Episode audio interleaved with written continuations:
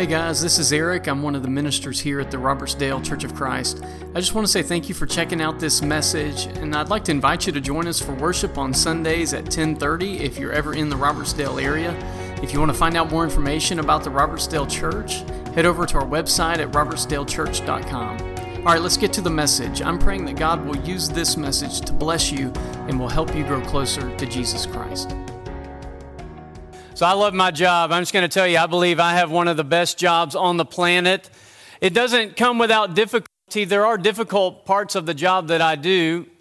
But what I want to tell you this morning is that the hardest part of my job is not what I do on Sundays. It's not standing up and delivering a message. The hardest part of what I do is not coming up with the content. It's not writing out the message. The hardest part, the hardest part of what I do is not trying to come up with that perfect analogy or illustration to help prove a point or illustrate a, a, concept for you. The hardest part of what I do is the hardest part of what you do when you receive a message. The hardest part for me is to live out the very challenges that I share with you. That is by far the most difficult part of what I do as a preacher. I've had people tell me over the years and over the last few months, boy, you really stepped on my toes today. And I I assume that's a compliment. I'm not really sure, but I'm going to assume that it's a compliment always respond the same thing. Well, if you could see my toes, my toes have been curled up for a while because you've had this message to live with for about the last half hour. I've had it for the last couple of weeks that I've been trying to live with it and trying to live it out on my own. Maybe you've heard the phrase, that's easier said than done. The phrase that I've adopted is, that's easier taught than lived. It's easy to stand up and to teach a message from God's Word. I know maybe that's not the easiest thing for you, but for me, it's easy to stand up and teach a message from God's Word. The hardest part is actually living it out. And so, over the last couple of weeks, we've been in this series called Anxious for Nothing. We've been looking at those same four verses that Camden read to us this morning. We've read those same four verses every Sunday, and we're going to read them again next Sunday because we're looking at little pieces, little parts from that text. This morning, I want to look at just mainly three key words that we find in Philippians chapter 4, and they might be the most difficult part of what Paul wrote to us. The three words are the words always with thanksgiving. What Camden read to us, it says, Rejoice in the Lord always. And then he goes on to say in the next verse, with thanksgiving. Always with thanksgiving. So there's a word that I have come to appreciate. There's a concept that I want to live out in my life because I understand that the more that I have it, the better choices I will make, the better I'll be able to handle difficult situations. When I have it, I don't make those decisions. I'm able to see life from a better perspective. It's that word perspective. I want to have more perspective in my life. It's really hard sometimes to have perspective, especially when you're dealing with anxiety. Life's got you really stressed out because you get so focused on what's going on. The word perspective, one definition said the capacity to view things in their true relations or relative importance. That's the key to perspective, to view something in its true relation or relative importance. Kind of like if adults, you remember when you were a teenager, perspective is when somebody broke your heart, you had a parent or a mentor that came alongside, threw their arm around you, and said, Hey, life's going to go on. Perspective is that friend who comes up to you the Sunday after your team lost the most important game they were going to play all season long and they throw their arm around you and perspective says, hey, guess what? The sun is still going to come up tomorrow and you're still have to get up and go to work. I, I, read a story from back in 1966. John McKay, who was the head football coach of the USC Trojans, he'd go on to win four national championships, but on November 26, 1966, his USC Trojans lost 51 to nothing to their arch rival Notre Dame. 51 to nothing. Can you imagine? What are you going to say to your players after the game to inspire them with confidence and to challenge them? So, in the post game speech in the locker room, he said, Gentlemen, there are 750 million Chinese people who didn't even know this football game was played today. That's, that's perspective, right? Keeping things in a larger view. So, this morning, I want to look at the life of an individual. His name is Paul. He's the author of the text that Camden read to us that we've been studying over the last couple of weeks. And he's got a fascinating story. He becomes a follower of Jesus. He sees Jesus on the road to Damascus. He's so devout in his a relationship with God that he was actually on his way to throw Christians in jail, but it took a vision from Jesus. He sees Jesus in his resurrected state and realizes, I don't need to throw Christians in jail. I need to join them in this faith and in this journey. And so he becomes a devoted follower of Jesus and he travels around the known world and he preaches the gospel and he calls himself the missionary to the Gentiles. Gentile is just simply a word that means non Jewish. So he's traveling to all these cities and countries that are non Jewish, and he's preaching about Jesus. He's establishing these communities of Jesus followers that we would call churches, where they were going to gather together and they were going to worship Jesus and enjoy this new life that they've experienced. And so that's what Paul is devoting his life to. He's traveling around and he's preaching in the name of Jesus. And this morning specifically, I want to look at a text from Acts chapter 16. So if you got your Bible, I'd love for you to join us there. It's a little longer reading today, so I'm not going to have it on the screen. But in Acts chapter 16, we're gonna, we're gonna see Paul and Silas in a unique situation. So when Paul wrote, Rejoice always with thanksgiving, he was a person who practiced what he preached. In fact, when he writes those words, he's sitting in a prison cell. He's in Rome. He's been arrested for teaching and preaching in the name of Jesus. And so when he says, rejoice always with thanksgiving, he's writing from a place of experience. And he's writing with a perspective that we would learn so much from because he knows that life will continue. He knows that God is in control and is going to do something awesome. And so hopefully we can learn from his experience this morning. Now, I'm personally encouraged by Acts chapter 16 because have you ever had a situation in life where things just really don't go according to plan, where there's, there's these things that have happened and you've made plans and you feel like life's headed in a good direction and then you hit a closed door? And you're like, okay, well, God didn't want me to do that, so maybe I'll go and do this. And you reach another dead end, and you're like, what in the world's going on? Well, imagine Paul and Silas, they want to head to Asia and they want to preach the gospel in Asia. There are a lot of people that live in Asia, so it makes sense they want to go to a highly populated area to preach the gospel. But the Holy Spirit told them no. And so they said, okay, we'll go to Bithynia. Bithynia is our next stop. We'll hit Bithynia. We'll preach. There's a lot of people that live in Bithynia. That was a strategic place. And the Holy Spirit said no. And you got to imagine, I think sometimes we're guilty of just reading through the Bible. We just kind of gloss over the little details. We don't read in between the lines and we just assume, oh, these, these guys, they're inspired by the Holy Spirit. Life is super easy for them. They're just like, okay, no, all right, we'll just go here. No, again, all right, no problem. We'll just go here. No, they have the best of intentions. And you got to imagine they're getting a little frustrated. They're a little concerned. God, what do you want for us to do? And it becomes clear when Paul receives a vision and a dream. And there's this man from Macedonia, and he's begging Paul to come and to teach them. Now the plan's clear. We don't know how long it took from getting a no to go to Asia and to getting a no to go to Bithynia to actually get the yes to go to Macedonia.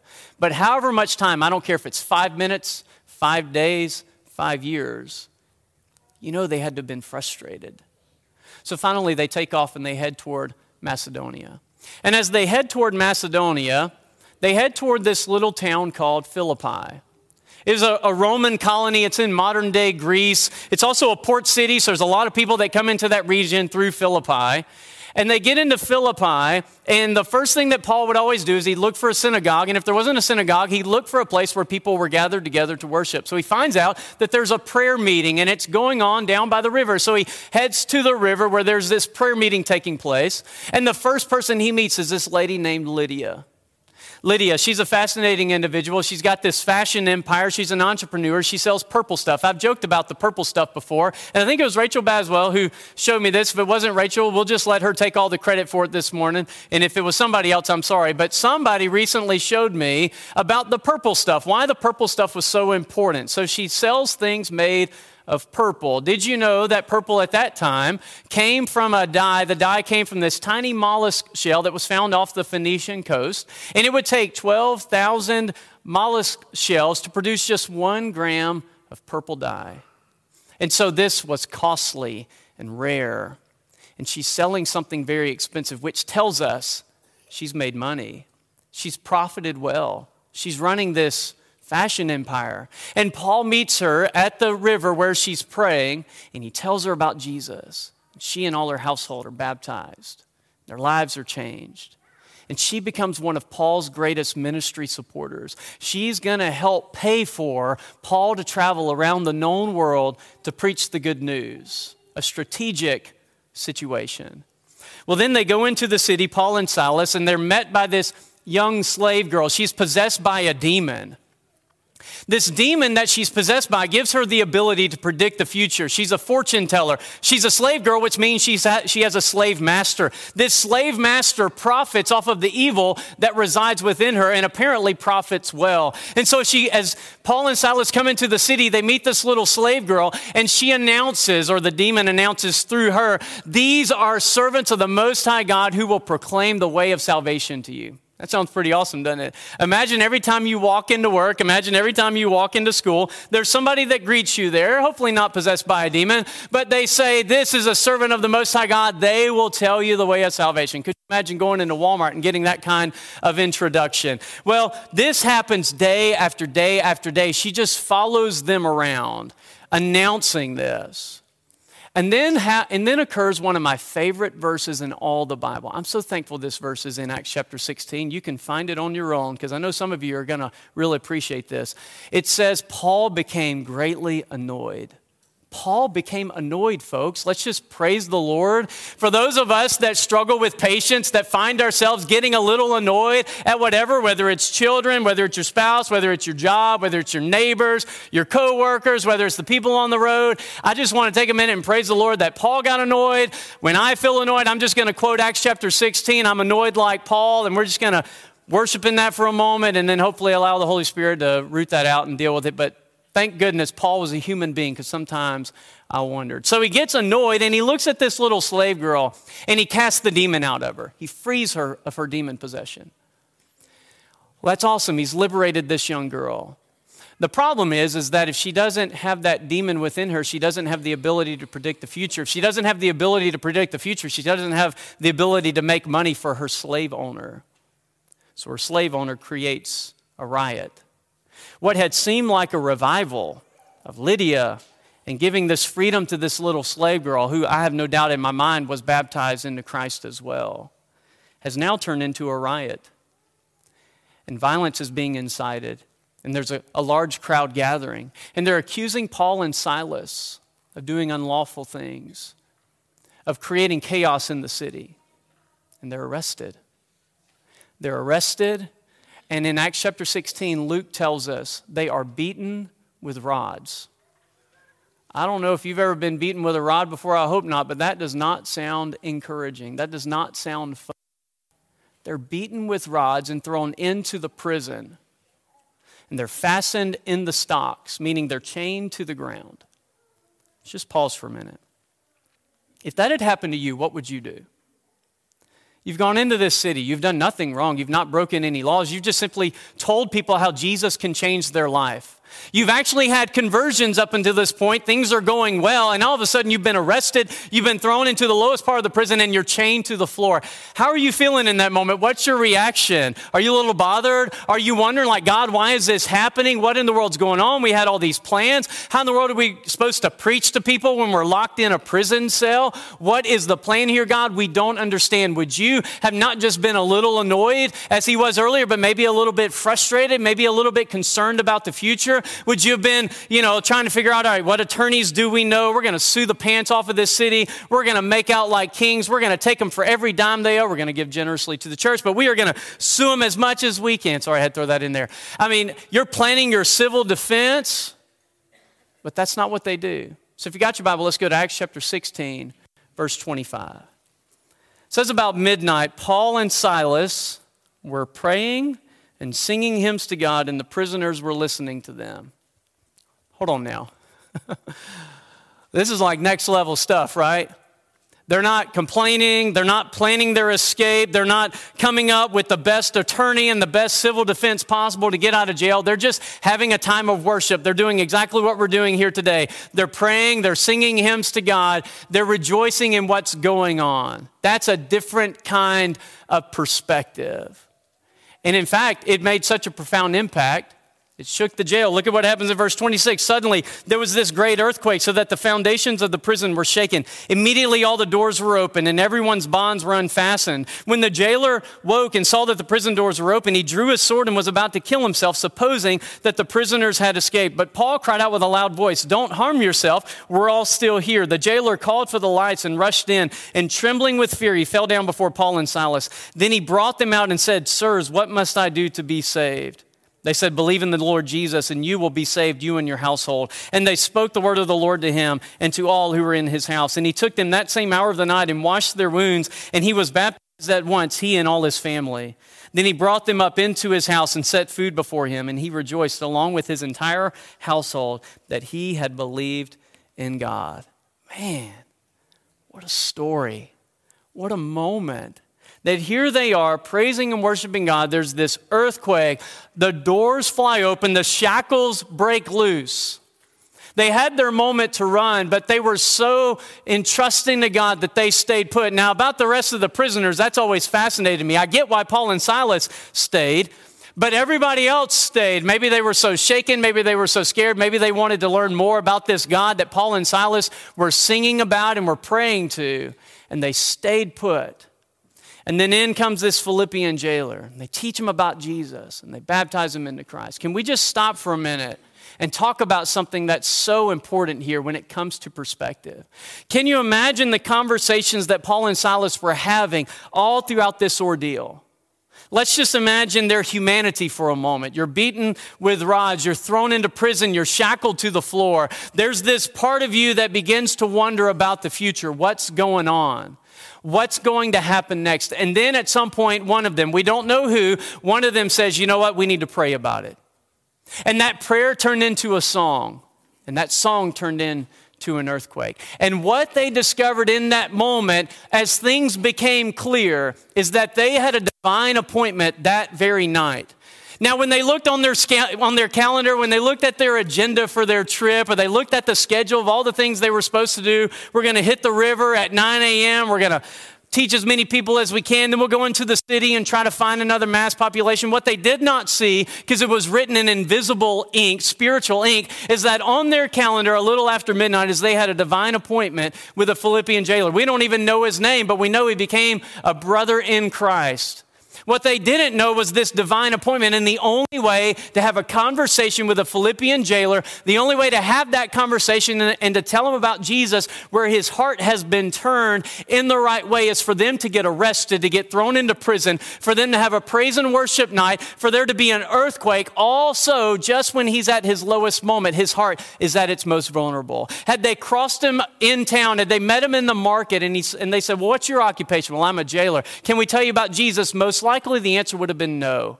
We don't know what's happened in his life, but what we know about his job is it has caused him to have to look at people in a different light. Maybe not as people, but as objects. It's very likely he was the one that beat them with rods and shackled them in, knowing they hadn't done anything wrong. Just a person who takes orders. The only way to have a conversation with that man with his heart to be in a position where he's willing to listen about Jesus is for Paul and Silas to get arrested. Can you imagine? Can you think about some of the things that have happened in your life, if you've got any experience behind your years, where you were in that moment and you thought, I, I don't know what's going on. This was not a part of my plan. When I mapped out my life, that one event, that season of life, that moment, that situation was not on the plan. It was not in your master schedule, it was never on your calendar, but it completely detoured your life. And it wasn't until you got through it that you said, Oh, okay, God, now I see. The reason why you sent me there, the reason why this happened is because I had a divine appointment. It wasn't on my calendar, although it was there. It was just written in spiritual ink, written in invisible ink that I couldn't see until I got into the moment. And there I realized God had a person that I needed to intersect with, whether they were encouraging me or I was encouraging them. And the only way we would have ever met we call it by chance. We call it an accidental meeting, but there, are, there is no such thing. It was a divine appointment that God had made with this jailer and with Paul and Silas. And you and I have them on a regular basis. That's what I want us to think about this morning. Here's kind of our big idea today. When anxiety is locking you in, praise and worship will open your heart and mind. It would have been so easy for Paul and Silas to just got caught up in the moment and said, Why is this happening? This can't be part of the plan but they allowed perspective. They allowed rejoicing always with thanksgiving to open their hearts and minds to say, you know what we need to do right now? We need to sing. We need to pray. We need to worship God and trust Him every step of the way. We don't know what the plan is, but we know God is in charge and He will lead the way. And by the way, this letter to the Philippians that we've been studying, these four verses out of Philippians chapter 4, if you open up to the very beginning of the letter to the Philippians, in chapter 1, Paul writes from prison in Rome, he says, Actually, my imprisonment has turned out to advance the gospel because I am in my chains. I have been able to preach to the whole prison guard. He had a captive audience. Oh, I've been working on that one all morning. He had a captive Missed it, missed it. Oh, that's too late. No, no, uh, no complimentary laughs. I can just imagine on that day when that messenger arrives to the church in Philippi and he stands up and says, I have a letter from the Apostle Paul. And they said, Read it, read it. And he cracks it open, he breaks the seal, and he begins to read. And he gets to that little section. And let's remember who's sitting in the audience. There's Lydia, there's a little slave girl, there's the Philippian jailer. And he says, My imprisonment has actually turned out to advance the gospel because, because of my chains, I've been able to preach to the entire prison guard. And that Philippian jailer said, Yeah, I can attest to that. I heard him pray and sing all night long. That man will not stop until you give your life to the Lord. And then he's going to teach you even after that. And he just had a moment. He had a smile in his heart and a smile across his face in a moment where he stopped and he praised the Lord because he realized that that intersection was only going to happen if something terrible like getting beaten and arrested had happened to Paul and Silas. And he thanked God. He rejoiced in the Lord always with thanksgiving for the hardship that was endured for him. If Paul and Silas can sing from a prison, where can you sing from? Where can you sing from? Sometimes life calls us to sing from the doctor's office when we don't want to be there. Sometimes life calls us to sing from our boss's office. We know it's not going to be good news. We don't want to be there. Sometimes life calls us to sing when our heart's been broken. Sometimes life calls us to sing when we're sitting at the kitchen table and there's a stack of bills and we have no idea how in the world we're going to pay for them. Sometimes life calls us to sing at the mechanic shop when your car's broke down. Life is completely inconvenienced and you have no idea how much it's going to cost. Sometimes life causes you to sing when life is very uncertain. When your life takes a drastic detour and you say, I never thought I would be here. But what that praise and worship will do in that moment is it will unlock your heart and mind because what life wants to do, what your anxiety and your stress wants to do, is it wants to imprison you. It wants to lock you in and hold you captive and keep you in that moment and keep you from seeing life from a greater perspective. And what praise and worship will do is it will open your heart and your mind to see life from a different perspective. I've said this for years, though not in the last couple, and I've heard people say it before here and other places that I've ever that I've been. At the beginning of worship, I've said it before. It's time to worship. Let's take whatever's going on in our lives and let's let's leave it outside. Can I ask you, where did you hear that from? Who told you that? Not God. There's nowhere in God's word that it ever says compartmentalize your life and leave your stress and anxieties and worries at the door and come on in and worship God. For two reasons. One, God wants you to surrender them. Two, it's impossible. When you were told to leave your stress and worries at the door, did you? No. It was dominating your mind the whole time, anyways, was it not? Would it not have been a better exercise to come in and say, you know what, this is going on in my mind. My mind is completely wrapped up in this. You thought about it the whole ride to church. You've been thinking about it all morning. You've been thinking about the last week, the last month, the last year. And instead of bringing it with you and leaving it at the door, wouldn't it be better to bring it in here and just lay it before God and say, God, I don't know what's going to happen. I don't know what I'm supposed to do. I don't know what my next step is. I'm just going to surrender it. I'm not going to leave it at the door. I'm just going to lay it right before you, God, and I'm going to praise and worship over it. And, and allow that worship to give me greater perspective. Because if nothing else, what I will be reminded of and what you will be reminded of is God is still on his throne. He is still concerned about your life. And while you may not see the plan, God is in control and he is going to do something from it. Romans 8 28 says, He will work good. You don't know what that definition of good is. It might be a divine appointment, it might be a complete detour so that He can lead you to someone that you would have never met otherwise had that detour not happened in your life. It could be that He's trying to teach you greater trust in Him. God is not a mean Father, He's a generous and loving Father. And sometimes He gives us challenges to strengthen our dependence on Him because that is the greatest thing that we need. I asked Miss Margaret Daly earlier this week if I could share this with you, and she gave me her permission. We were having a conversation through message the other day. She's waiting on news of a biopsy. And I, I commented in our text exchange, I said, Boy, living in the waiting room can sometimes be really difficult. I want to read to you her response today. She said, When I think of waiting, I look at it as God giving time to get things and people in order so that things can work out according to His plan. And my peace in, in that comes with knowing that everything He does is good. What's good to Him may not be good to or for me in my eyes, but He's the wiser one. So I'll accept His good and be thankful. God's been so good to me. This battle is His, not mine. I surrender it all to Him. I'm at peace. I have the best everything in my corner. It's a win win. Man, praise God for that. That's the perspective I want in my life. My next detour, my next struggle. And you know, life changes with a phone call, it changes in a moment.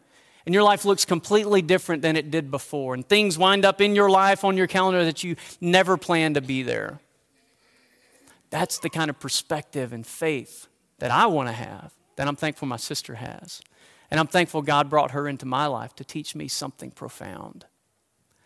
When praise, when anxiety is locking us in, praise and worship is the key to opening our hearts and our minds. Here's the last thing I want to share with you. Because rejoicing in the Lord always may not change your circumstances. I don't want you to walk away this morning going, well, man, in Acts 16, if I want to get out of this prison, if I want my life to completely change, I'll just praise and worship and an earthquake will occur and everything will fall away. No, that's not. That was Paul's story, not necessarily yours. It may not change. The news may not come back good. The job may take way longer to find. It may take you out of this world. I have no idea what your story is going to be. It may not change your circumstances, but it will change you. It'll change your heart. It'll change your devotion and trust in God. It'll change your perspective. It'll change your ambitions in life. It will change you. So this morning, if there's something that's been weighing on your mind, if there's challenges that you have been facing in life that are weighing you down, I hope you didn't leave them at the door this morning. I hope you brought all of that in with you. And maybe you weren't thinking about it during our worship before the message time this morning. I want you to, to just take a moment and lay that before God. In just a minute, we're going to sing a song. We call this the invitation song. It's an opportunity that we've created to give you an opportunity to respond. It's an invitation that looks different for every person because God is inviting us to do something different. It's more of an individual moment and decision.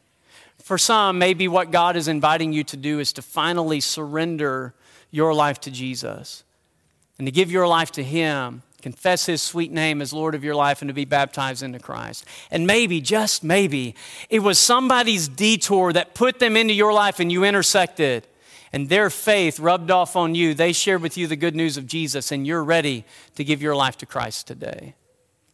For those of us that have done that, we've get, given our lives to Jesus, but we're going through life and life's wearing us down, and we move from one struggle to the next. And maybe you come today with your shoulders feeling really heavy of a burden that you've been trying to carry on your own.